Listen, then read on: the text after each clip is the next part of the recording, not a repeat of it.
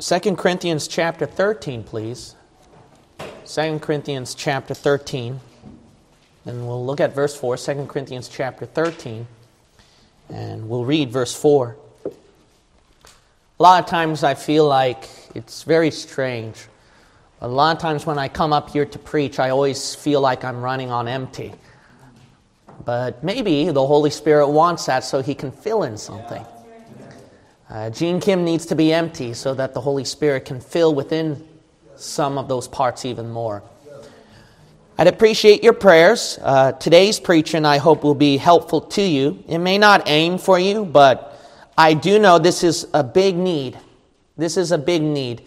Pastoring for, uh, wow, let's see, how long was it? Uh, 21, so 12 years, 12, no, 13, 14 years almost, yeah. So it's been a long time. I feel old, even though I'm young. So almost 14 years. Um, this subject, I think, is very needful with many people that I've uh, preached, pastored, helped, and befriended across.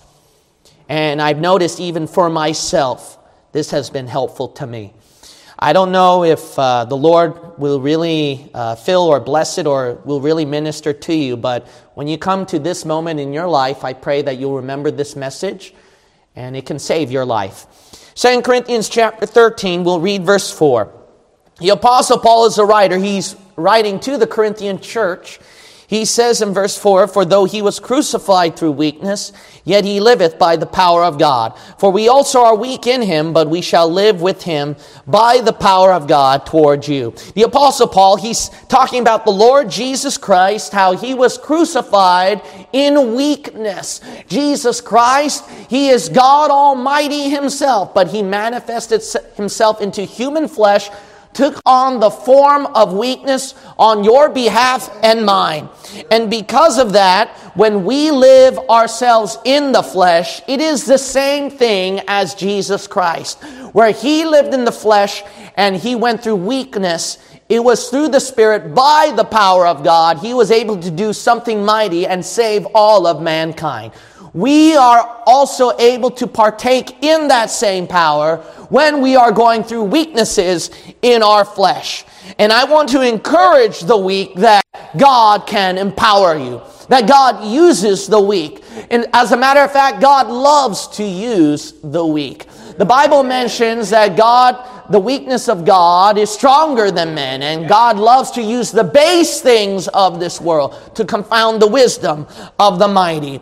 If you ever felt like you've been weak, have you ever felt like that you've been weak in your life, that you felt like you've hit the limit? You felt like you hit a dead end, that you can't do nothing more out of your life no matter how hard you try when you struggle with a certain sin problem in your life, you, felt, you feel like it's a never ending battle. You keep going to the altar, you fall back to the cycle. You heard so much great preaching, preaching that should have been the last sermon where you repented and got right with God, yet you fell back into that cycle. And that's the reason why some people don't come back to church ever again because they feel like they can never break the cycle of addiction. They beat themselves up over their weakness. They feel like that they wish they never have been weak to begin with. That way they don't have to struggle with this sin problem. They want to please the Lord, but that sin is just too great that they feel hopeless. There are people with personality deficiencies. There's something about your personality, your character that you feel like, well, I wish I could have fixed this, you know. Uh, I wish I could f- fix my brashness, uh, my shyness, or sometimes I have a big mouth, sometimes I just don't talk at all. I wish there's something about me that I can fix. A lot of times these personality deficiencies may burden us and we feel like, you know, if only I can fix this more so that I can make more friends, so that I can witness better, so that I can be a good testimony, so that I can minister to people better. I'm just too strange. I'm not normal amongst other normal people. I wish there's something about me that could be fixed about my personality. Perhaps some of you lack a certain part of skill and you try your best to do song leading. You try your best to do preaching. You try your best to do teaching. And you want to help out the church, but you always seem to mess up on something. And Pastor Kim always seems to put a red marker on something. And when he gives you a call, you're like, oh no, I, I messed up, you know. So always happens, always happens, you know.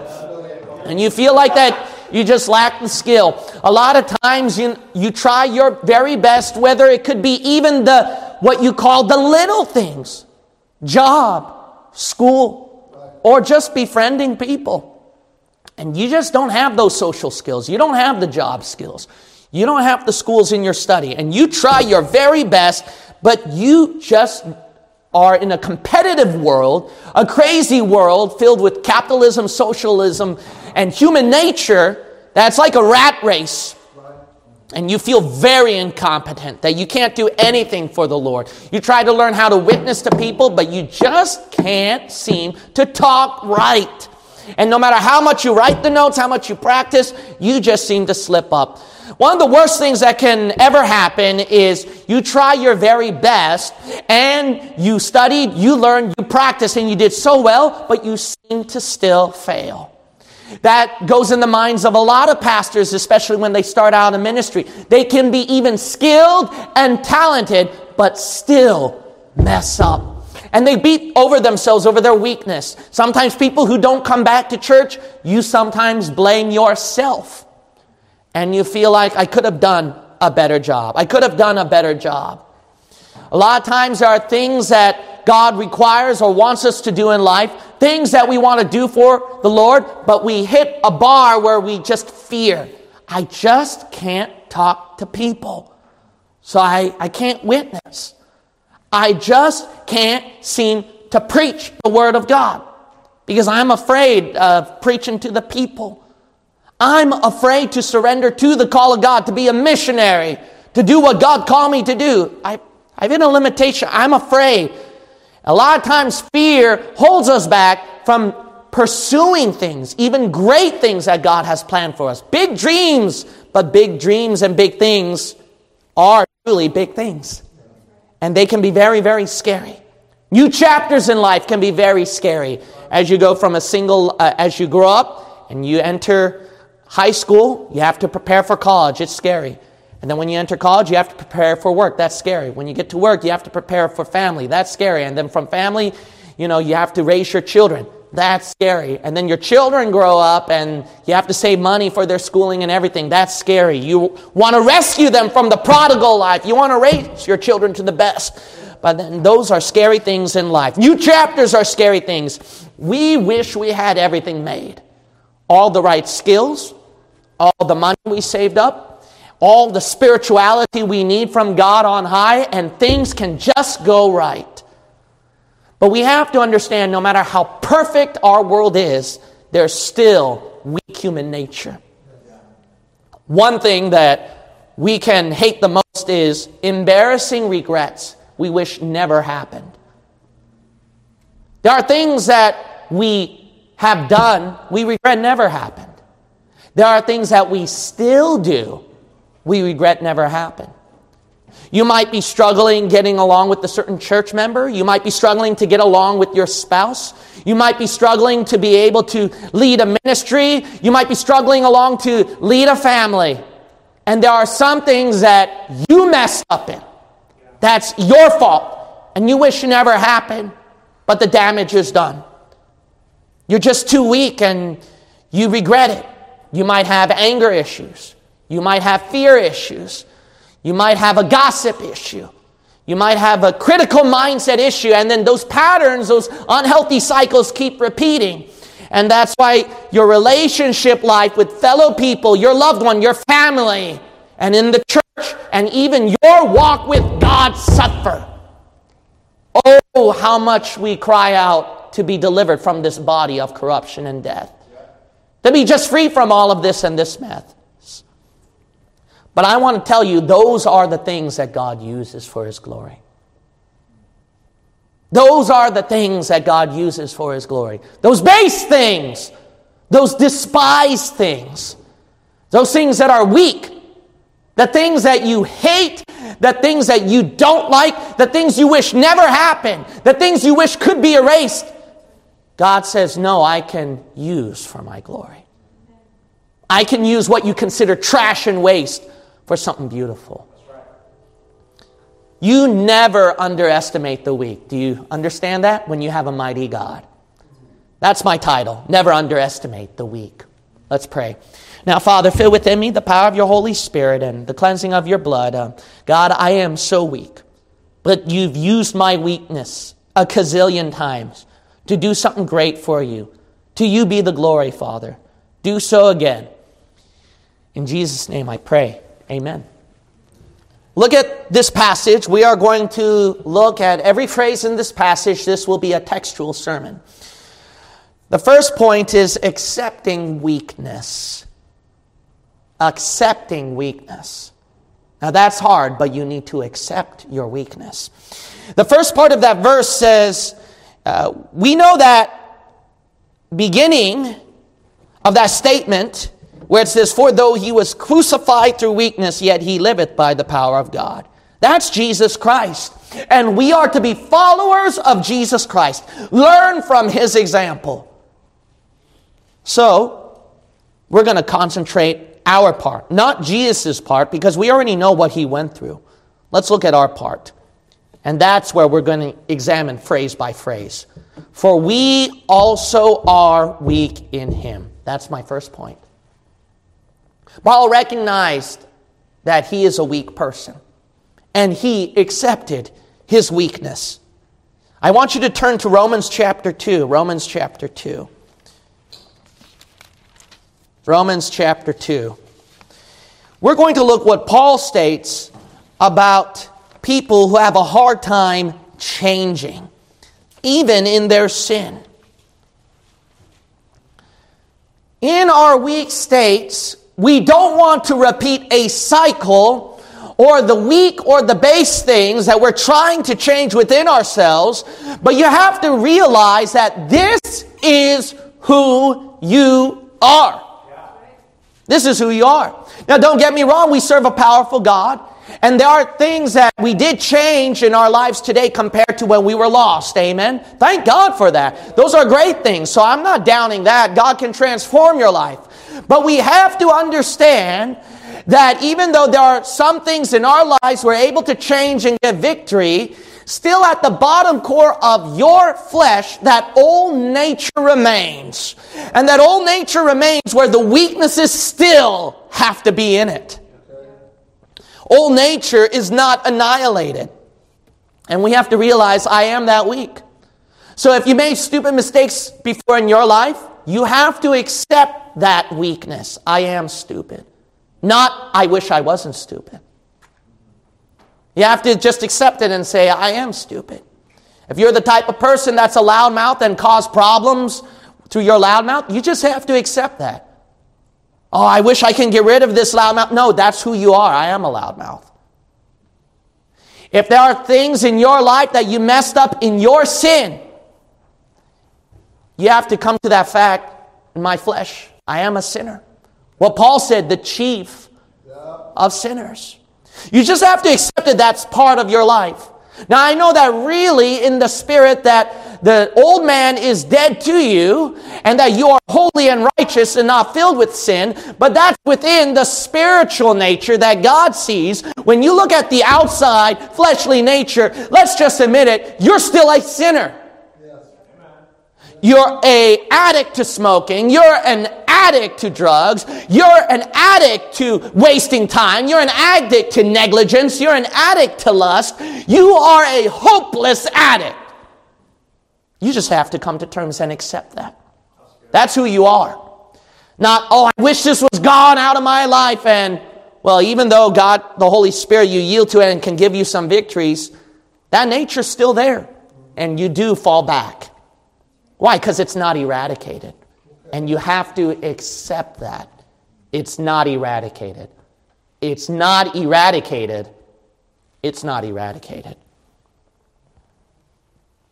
And that goes through in our minds uh, a lot of guilt and a lot of fear and worry, hopelessness. Well, what can I do to change my life? God is not lordship salvation, where as soon as you get saved in Jesus Christ, there's instantly a transformation and a change where the fleshly lusts are gone. God understands it takes discipline and time. Discipline and time. And because that old nature is still in there, it's not eradicated, you sometimes fall back.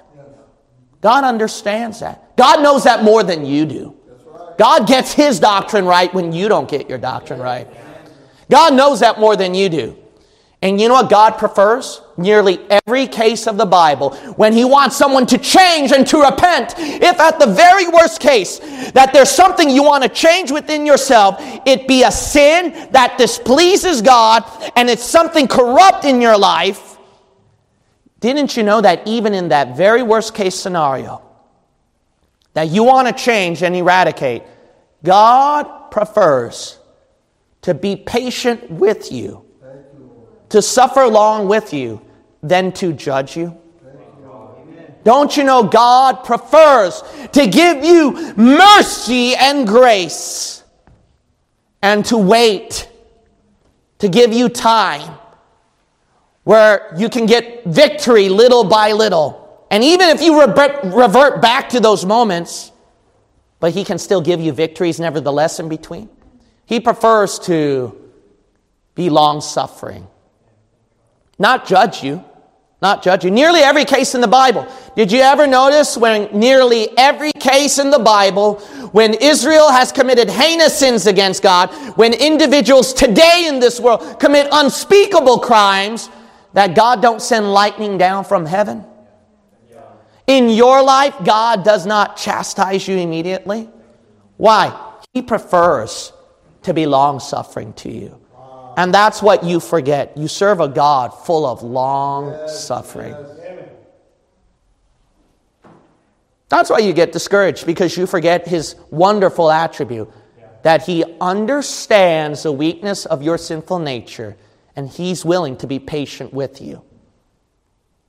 Didn't you also know that God prefers, through His own goodness in your life, more than judgment?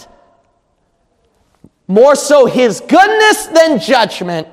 He wants to see you change your life. Didn't you know that? That's a wonderful God you got. He wants you to enjoy church. He wants you to see the joy of His book. He wants you to see the love and the strength in the fellowship with one another. He wants you to see His blessing in your life and use those things to help you change your life, to overcome your weaknesses more than His beating you up, than chastisement, than judging. Really? In Romans chapter 2, look at Romans 2. That's why you have to turn there. You're not going to believe me unless you turn there. Read the verse. Verse 4 Or despisest thou the riches of his goodness, and forbearance and long suffering, not knowing that the goodness of God leadeth thee to repentance? What's first, his judgment or his goodness? His goodness. His goodness is first. His judgment is after, verse 5. But after thy hardness, and impenitent heart. Treasurest up unto thyself wrath against the day of judgment. Do you see that? It's always his goodness first, not his judgment. God prefers to work in that sequence. I know there are times in your life, even in your flesh, you just wish God sent lightning down from heaven so that you don't keep messing up in that sin. But you know, even if you prefer that, God doesn't. God prefers to be merciful. God prefers to be patient. God prefers to love you, bless your life, and cherish you more than striking down lightning from heaven to get you into the right path. He prefers love more, not force. He prefers an appreciative heart to God to serve Him more than mandatory restrictions. That's the kind of God you got. Oh, he'll send you the judgment at the right time, don't worry. But for him not to send his judgment on you shows something. That means he's still showing goodness towards you. He still sees it as no, you're not that bad where I have to strike that hammer. Can I repeat that again? You're not that bad yet. Where I strike down the hammer. Because I know that you'll change in time through my goodness. I know you'll see your mistakes through my goodness. You just need some time. You just need to see more of my goodness. Look at Hebrews chapter 12. Hebrews chapter 12.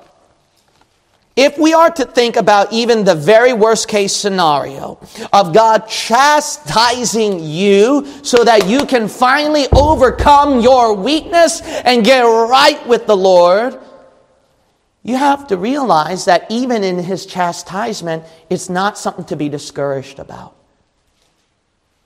We get so discouraged in our lives when we go through sin and through judgment and when God chastises us and that gives us a guilt trip, we feel so bad. And every time we try to overcome something, we go 10 steps down.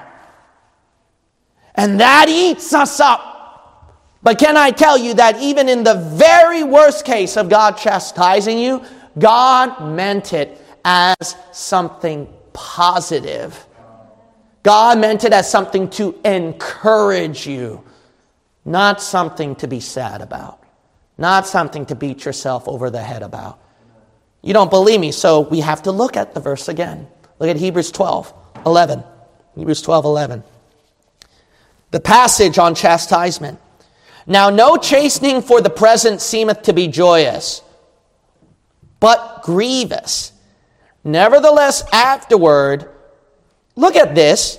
Why would the Bible say something positive about chastisement. That we should take it as something positive, not something to be scared and terrified about and feel guilty about. Why would God say this is something you should have a positive emotion, positive perspective? It says, nevertheless, afterward it yielded the peaceable fruit of righteousness unto them which are exercised thereby. Verse 12, wherefore fear God because he will strike you down. Be guilty and wherefore lift up the hands which hang down and the feeble knees and make straight paths for your feet lest that which is lame be turned out of the way.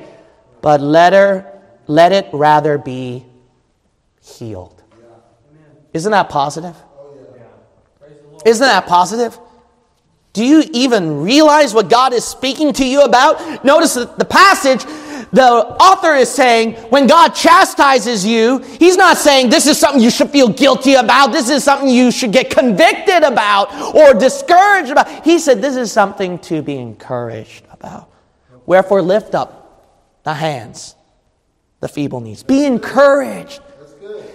Get your emotions up because God meant it as something positive in your life. Why? The chastisement is not to hurt you, the chastisement is to heal you. A lot of times when you go through like these bruised off infections, and then you put the medication on, uh, it hurts. It hurts. When that bubble comes out, it really hurts, but you do know what that means. It's healing. The medicine is not intended to hurt you, it's done to heal you. God's chastisement is done, listen, to heal you. Why? Because you bruised yourself with these sins, these are scarred in your life.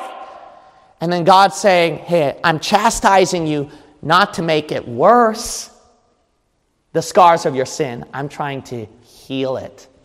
Amen. That's why reaping and sowing is very separated from chastisement. Okay. Reaping and sowing is what you reap, uh, what you sow in your sin, you reap the pain, the consequences. Chastisement, it has pain, but it's meant to heal. Wow. It's meant to heal. Well, I don't, oh, that pain hurts so much. Let me tell you something. It's so positive that you're feeling that pain because it's healing. Because if you don't feel anything, what does that mean? You're a cripple. Yeah. It's really bad. It's hopeless. You lost that part that you can never regain. Wow. But if you feel that pain, that's good. That means there's hope that God can still use it. that God, that you can keep it, that God can heal it. And when it's healed, that means you have the strength and the ability to continually accomplish feats that might please God. You notice from that passage, it says, let it be healed. Are you the one healing it or God? God. Oh, God, I wish I wasn't so weak. And that's okay. God says, I got your back. Even the very worst case in chastisement, let me heal it. You can't heal yourself. No matter how hard you try, God will heal it for you. That's why He chastises you. That's why chastisement is known to be out of love, not out of anger or spite. It is meant out of love. Thank God for the chastisement. And even before the chastisement, thank God for His goodness. What a wonderful God you serve. Now, no matter how weak and pathetic you are, God already has a solution planned out, a divine plan planned out 2,000 years ago, written in the scripture, that I already know how weak you are, so I have a foolproof plan to help. Turn to Hebrews chapter 4.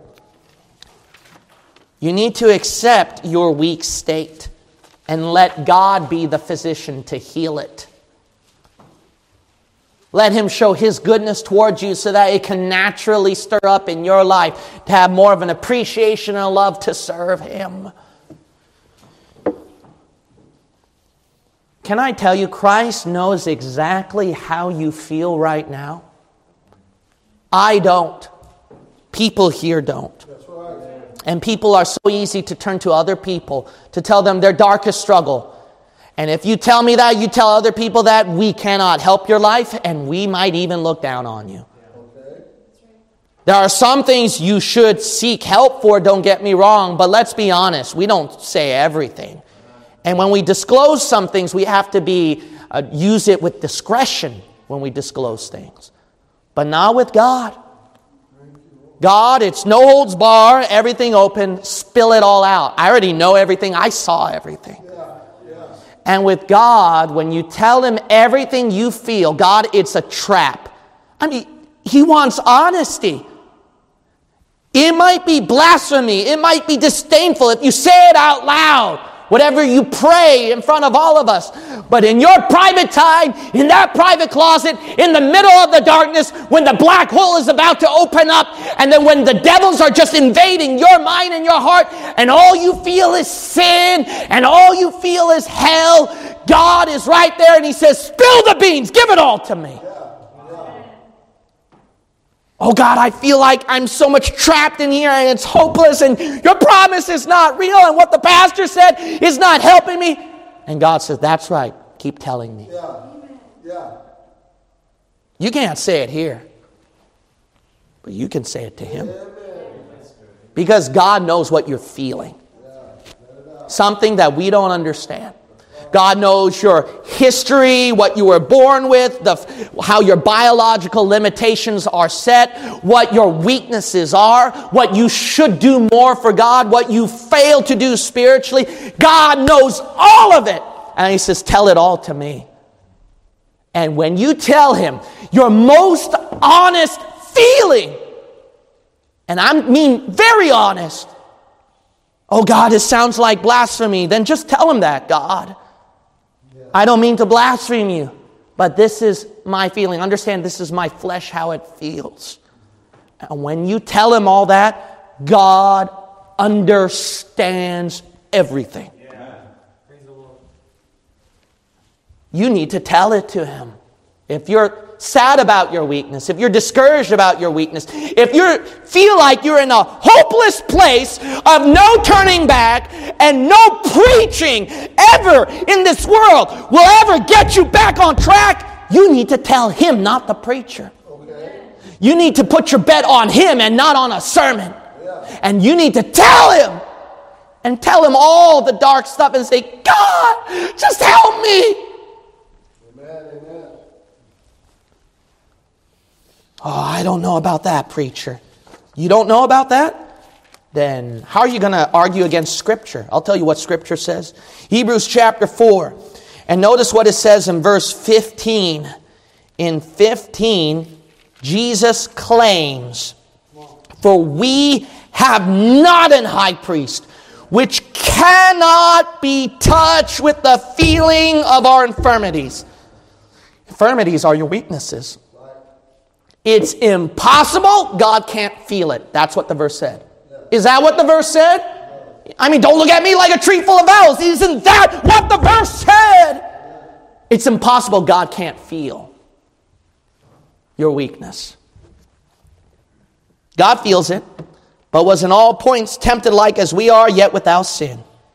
He knows the hopelessness and the depression and even, God forbid, but it does happen, even suicide, flooding in your thoughts, the thought of quitting, the thought of doing something wrong.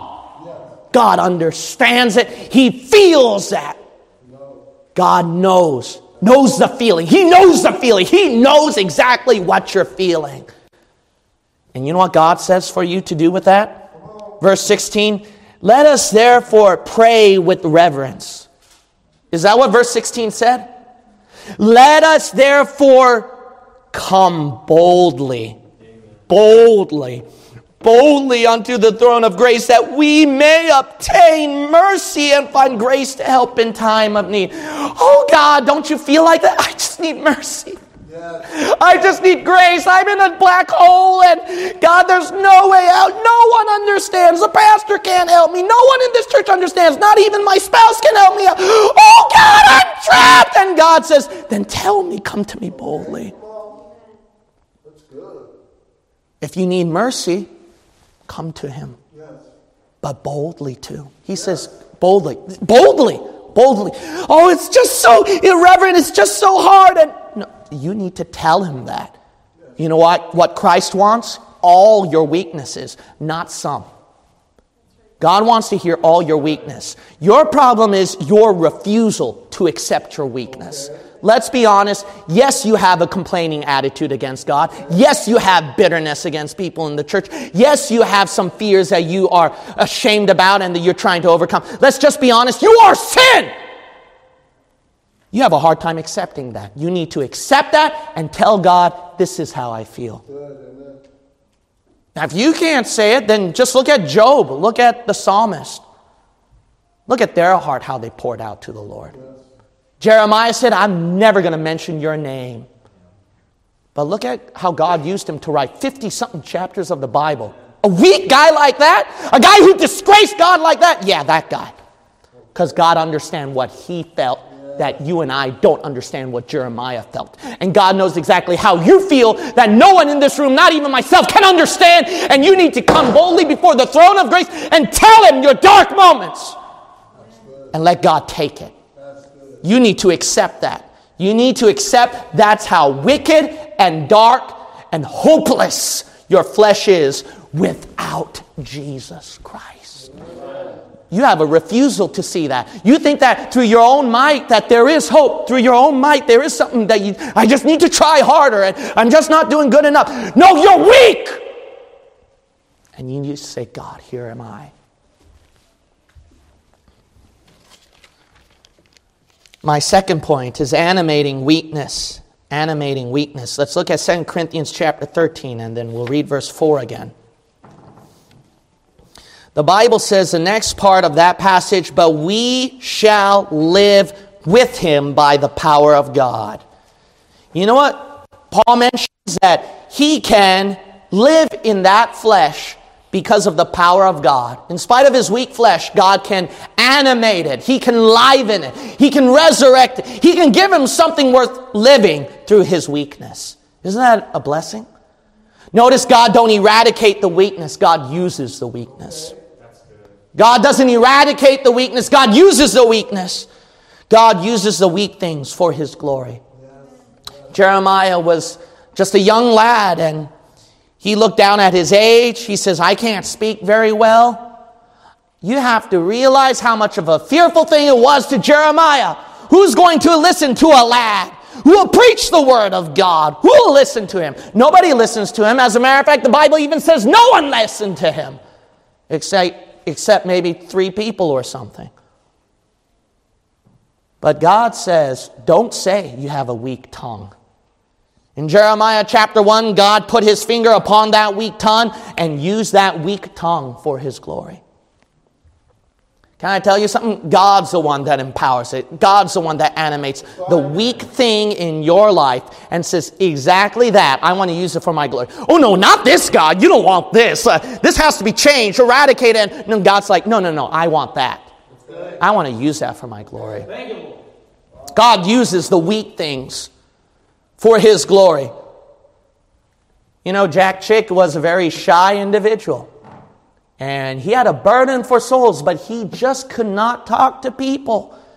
Oh, he would forever curse the day, the way his personality is, and, you know, just give up everything in life because it's hopeless. He'll never win a soul. He became the world's greatest man that Christians look up to, one of the world's greatest men that Christians look up to, in producing what the Smithsonian Institute called him the world's most published author with Chick tracts. I'm not good in talking, but God, I can draw. God, I can mention the gospel. God, I can give this out. And God used that little thing that he had in spite of his shyness. Yes, he used his shyness for his glory. If Jack Chick was bold and he was a great talker, we wouldn't have Chick publications. God used the weak thing. God used something that's despised, disdained for his glory. You know, God can still use you for His glory, animate it, empower it, even if your weakness limits it. You know that? Yes, it's your fault. Yes, you limit God's power, but you still can't eradicate God's power. Barak is one example. Barak says, I cannot go in battle unless you go with me, Deborah. He's supposed to do his job as a leader, as a male leader, not entrusting to Deborah, a female. He's supposed to be the male leader and make sure to guide the nation of Israel. But he failed to do that. He was just too chicken, man. He's, he failed to be a soldier of the cross. But you know what God said about Barak? He's considered the hero of the faith in Hebrews 11. But he limited the power of God. Yeah, Deborah told him the honor would go to a woman, not to you. True. He limited it, but God still empowered him. He still beat Sisera. He still got the fruit. He was mentioned in Hebrews 11 as a hero of faith. Doesn't sound like a faithful man. No, God could take what was unfaithful and turn it into faith. Didn't you know that even if you think like this is unchangeable, my weakness will always limit it. I could get something better from God. Get something better? Don't you already have a great God who blessed you so much? And that's enough to be thankful and humble for? What a God. Look how God used you so much so far. Blessed your life, answered your prayer in spite of your weakness. Yeah, you should have done better. Yeah, you should have fixed it. But you serve such a great God that His blessing still outnumbers your weakness. In Genesis chapter 28, we get one of the most heinous people you can think of, Jacob. Jacob is a liar. He is a deceiver. God had to teach him time and time again, and he still wouldn't learn the lesson until God had to cripple him. So then he had to hobble on one leg. But you know what? In Genesis chapter 48, the Bible points out that Jacob said, God promised me in Bethel that he would bless me, he would make me a great nation.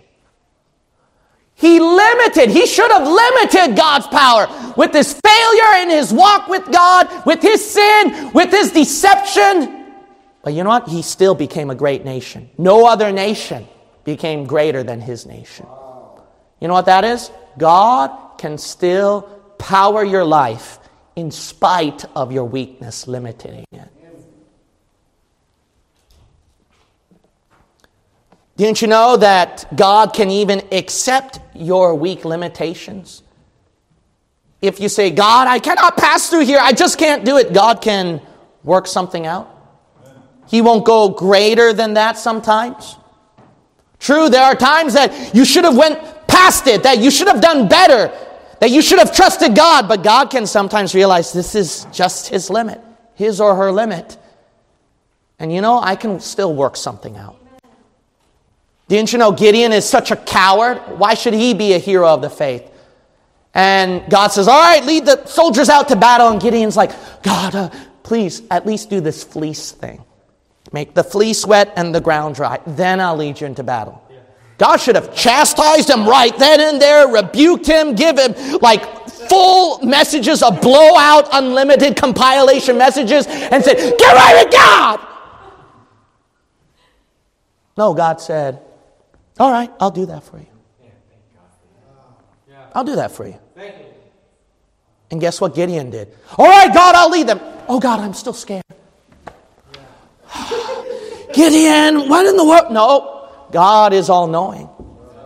God's like, sure. Okay. Gideon says, God, uh, okay, fleece wet, ground dry. Now do the opposite.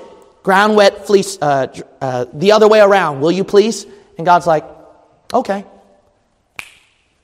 And then Gideon's like, okay, I'll lead the army. You know what happened after that? He was still scared after that. And then God's like, okay, why don't you go to the camp, hear what the Midianites say.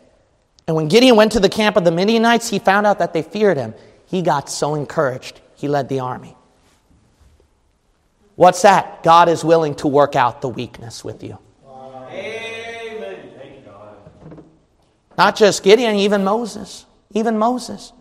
You know, God says, Moses, all right, lead the children of people, lead the children of Israel out of Egypt, all right? And he should have been done. He should have been done. But Moses is like, oh, but God, and, oh, you know, oh, but God, but uh, the people, they're going to ask, you know, which God that I'm speaking of. And God's like, are you stupid? You no, God's, God was long suffering. He said, tell them the God of Abraham, Isaac, and Jacob.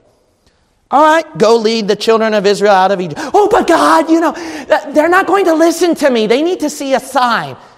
And God's like, okay, Use that rod and then throw it down, it'll change into a snake.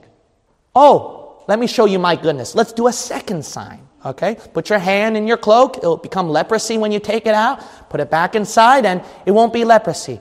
And I'll give you a third sign. Okay? So just take the dust and throw it on the water. It'll turn to blood. That should do it.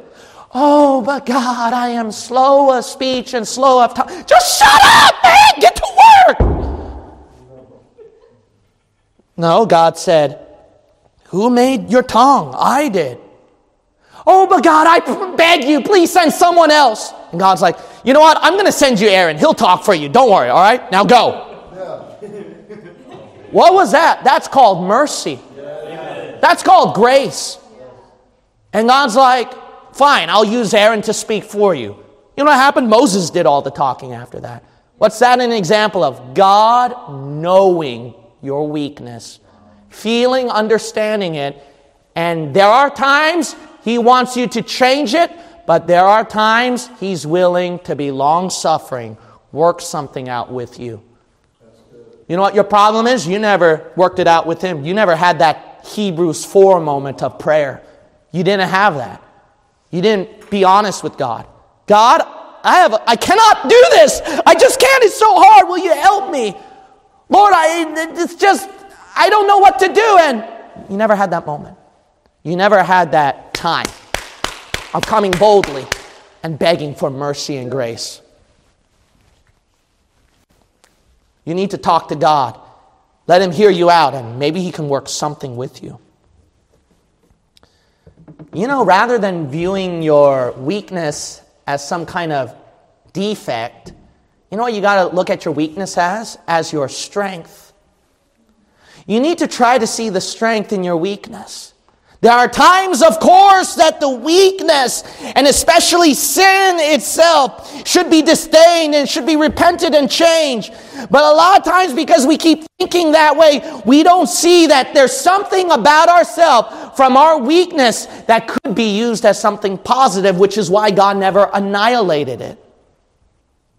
You know, a lot of times when we think about, well, I just wish I can fix this critical spirit of mine. I, I just hate it when I'm always critiquing and finding stuff. You know, you ever thought about that? Maybe you're just discreet? Maybe that's just your personality. You're just discreet. You know what God wants? He wants you to see who you are in your weaknesses rather than as a curse, to view it as a gift, what God can use. If God is not a part of that in your life, you have every reason to think of it as a curse, as a blight, as a weakness. But if you have God as a part of that life, you should see it, see it as something God can use for his glory. Because Romans 8:28 stands no matter what good or bad thing you do in your life. You need to see those things as something that God can use for his glory. When God is a part of that picture and takes your weakness, he can turn that as something as your strength. Your critical spirit, maybe the Lord can use that as something as for discretion so that you don't fall prey into vulnerability, gullibility. Do you know how many vulnerable, gullible people are out there who just believe everything and then they have their lives a wreck? Maybe the reason why you didn't end up like that is because you've always been critical. Or, let's forget that negative word, you were discreet. You need to view your blight, your weakness, as something positive that the God can give to you. See, what God does with weaknesses is that I'm not saying he just leaves the weakness there. If he does that, then you just mess up your life. He uses the weakness. So he handles it, takes your weakness and says, okay, and you know, you wish that thing was erased, but God said, no, I'm not going to erase it. It's part of the Adamic nature. Let me use it for something good. And God says, let's transform this to something good. Oh God, will you erase it? Oh God, will you eliminate it? If I do that, child, I'm going to get rid of something that can be a gift and a strength in your life that can be used for my glory. Yes. I wish that critical spirit was erased. And God said, if I erase it, you'll become gullible, vulnerable. Let me hone that thing. It's just you don't know how to hone it. That's it. That's why it's called Christian walk.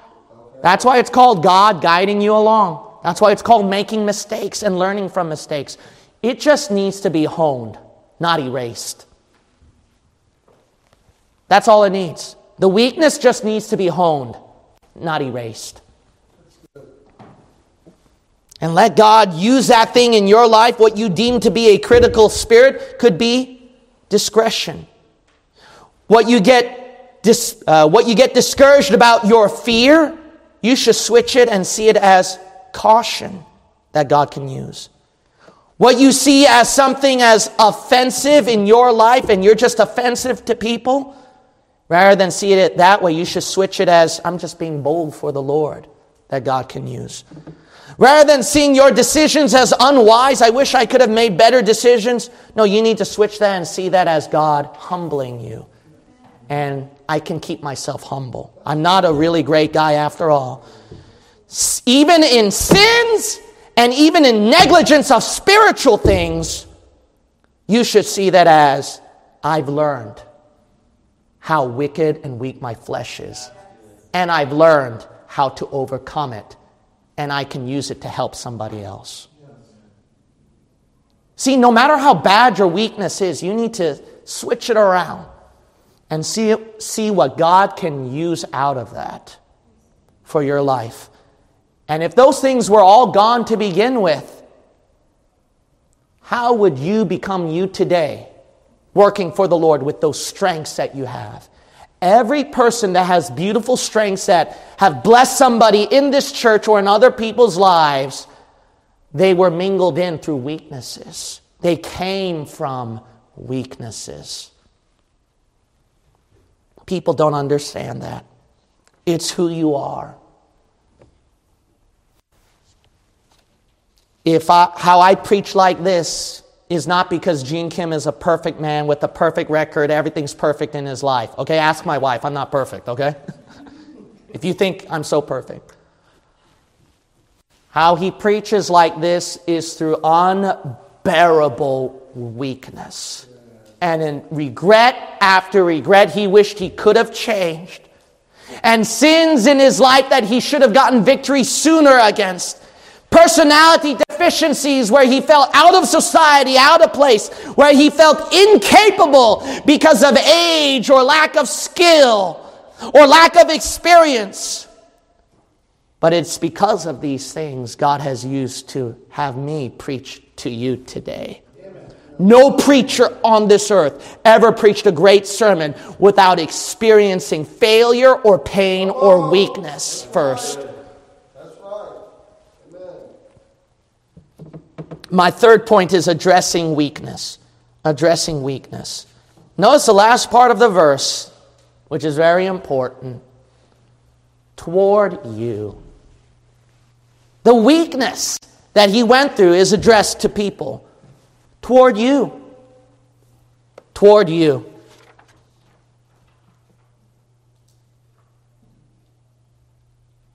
Do you realize that your weakness can be used to address somebody else's pain?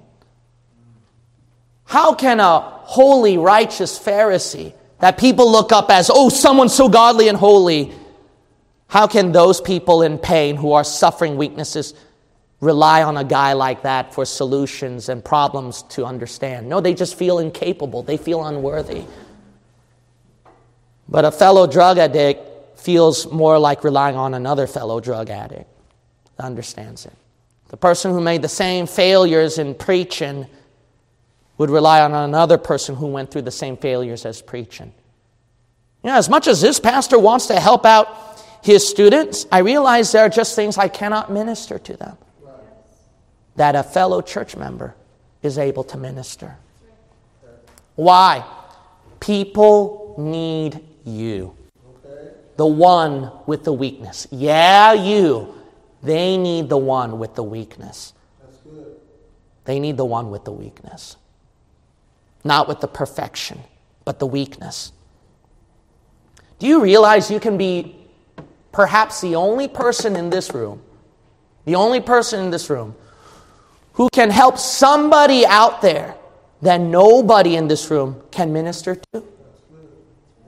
In your own family, your own neighbors, your co-workers, the people you come across, and yes, even people randomly God, God puts in your life.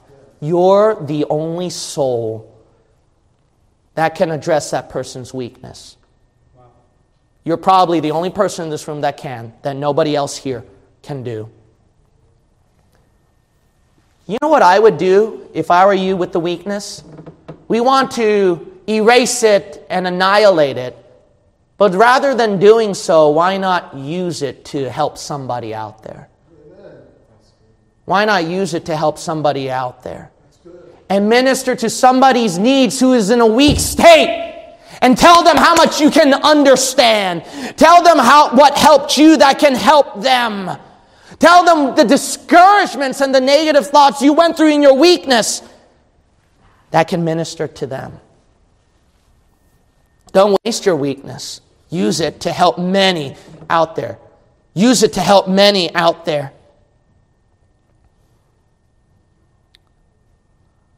Use it to keep yourself humble, huh? Not think that you're perfect, you're right with God.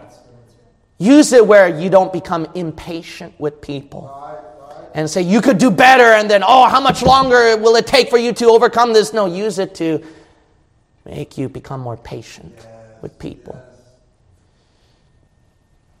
Use it where you can be understanding of the people. Rather than being so perfect that I don't get it, why can't you just overcome it? No, rather than being that way, use it where, look, I get it, where you're coming from. That's good. Let me help you out right here.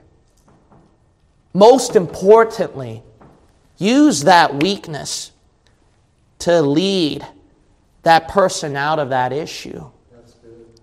Rather than saying, Oh, I understand the weakness you're going through because I went through it and leave it like that. No, get them out of that weakness. What helped you can help them. Use it to leave, lead them out of that issue. Don't leave them suffering in the mire. There's something you went through in your weakness that you can minister to other people because Jesus Christ called weakness and infirmities of flesh to minister to you. And you need to do the same with other people who are suffering out there. You know what people are doing though with their weakness? With that weakness in them, they self project project it onto other people. Get hard on them and say, Why are you being like that when you're talking about yourself? They're using it as a guilt trip to keep inside, and all the time they feel hopeless. They do nothing for the Lord, but just feel guilt every single day. And do nothing for the Lord, but just feel guilty. What a miserable life. Imagine doing nothing, but just feeling guilt. Right. Instead, they use that to forget about their weakness. Listen up. This is important. Instead of using their weakness, they leave it there, then they forget about their weakness, and then when they look at other weak people out there, they act Pharisaical. Okay. And they rebuke them, they judge them. But if you recall back two years ago, you ju- you're the one who suffered that same weakness too.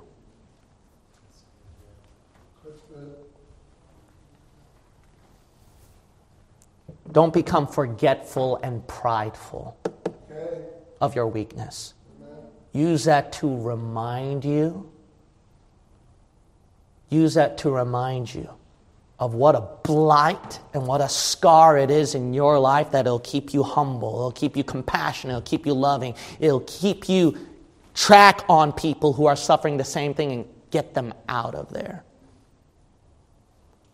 You know why Jesus kept the nail scars? The scars are a reminder of his love and compassion on you. Amen.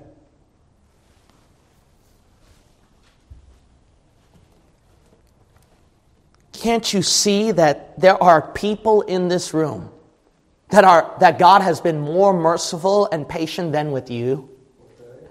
Can't you see that in this room that there are people who live their life in sin, that were hopeless, that always couldn't seem to break a cycle? That there are people in this room that thought that they couldn't get the victory. And notice how God used their lives and changed them. They became soul winners. They became preachers. They became ministers. They helped out people in this church. They were a blessing to your life. There are people, there are people in this room, my friend, who are living testimonies and can tell you for a fact that God is good, God is long suffering, patient, and merciful. And if He can change their life and use their life, He can use you.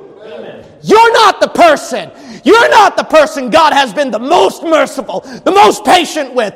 No, there are plenty of people for the past 2,000 years that God was way more merciful and patient than you. And God used them for His glory. And they were able to accomplish great feats for the Lord. You're not the only one. You're not the special person. You don't, you're not the only one abusing His mercy, His grace. You're not the only one that's hopelessly repeating a cycle. You're not the only one that keeps failing no matter how hard you try. You're not the only one that keeps coming down to this altar and then just go back and then you just don't seem to overcome it. You're not the only one that's so weak. You're not the only one that's bitter. You're not the only one that has those dark thoughts that you're thinking about right now, those dark feelings that you're feeling right now. You're not the only one that said those words that you've regretted and you felt were so wrong. There are plenty of others out there that God heard every time, every second, and still shows them mercy every single day. This wicked day and age should be more than evidence of God's love suffering towards sinners.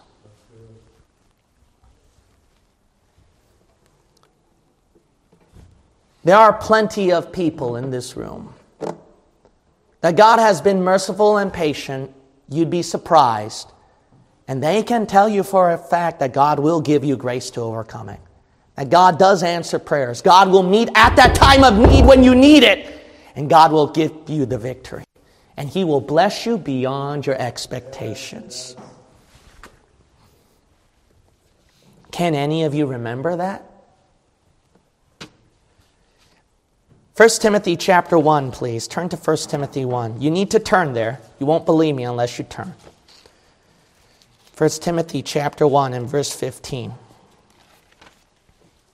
How God is so loving, so compassionate and merciful toward the basest, the weakest, and the vilest. And we easily, so easily forget those are the same people he was willing to die for, willing to give up his own holiness to take in the drag of their sin. How so easily we forget. That's the kind of God we have. Not an impatient God, not a God who's so prideful that he doesn't understand people's feelings or weakness. 1 Timothy 1 reads, This is a faithful saying and worthy of all acceptation that Christ Jesus came into the world to save sinners. Thank God it doesn't end with a period. That Christ Jesus came to the world to save sinners, of whom I am chief. I'm the worst of the lot. Yes, Jesus even died for me. More than you, he died for me. A failure, a person so weak, pathetic. He died for me. The worst of the lot. Do you realize that you have a hard time accepting yourself of what God can do with your life? But let me tell you something. If you have a hard time accepting yourself, that's okay. God accepts you. Did you read that verse? This is a faithful saying and worthy of all what? Acceptation. What a what a loving God we serve. He didn't die for an elect. His pick. I'm going to use only these people. He gives that opportunity to everybody in the world. For God so loved the world he gave his only son, that whosoever believeth in him should not perish, but have everlasting life. He's willing to die for you. He's willing to love you. He's willing to accept you. He's willing to use you. He's willing to be patient with you. God knew, God exactly knew what he was signing up for when he died on the cross when you received Him for salvation. No, you're not too lost, you're not too hopeless. God exactly knew what He was signing up for. Yeah, I died for you. You. So if God accepts you, then who's the only one not accepting? It's you. You refuse to accept it. You refuse to accept yourself. Oh, I could do this. I could do better right here. I got to change this and I hate this about myself. No, uh, that's who you are. You need to hum- be humble, be realistic. This is who I am. I need to turn this to the Lord and let Him transform it into something beautiful in my life. Let Him hone it.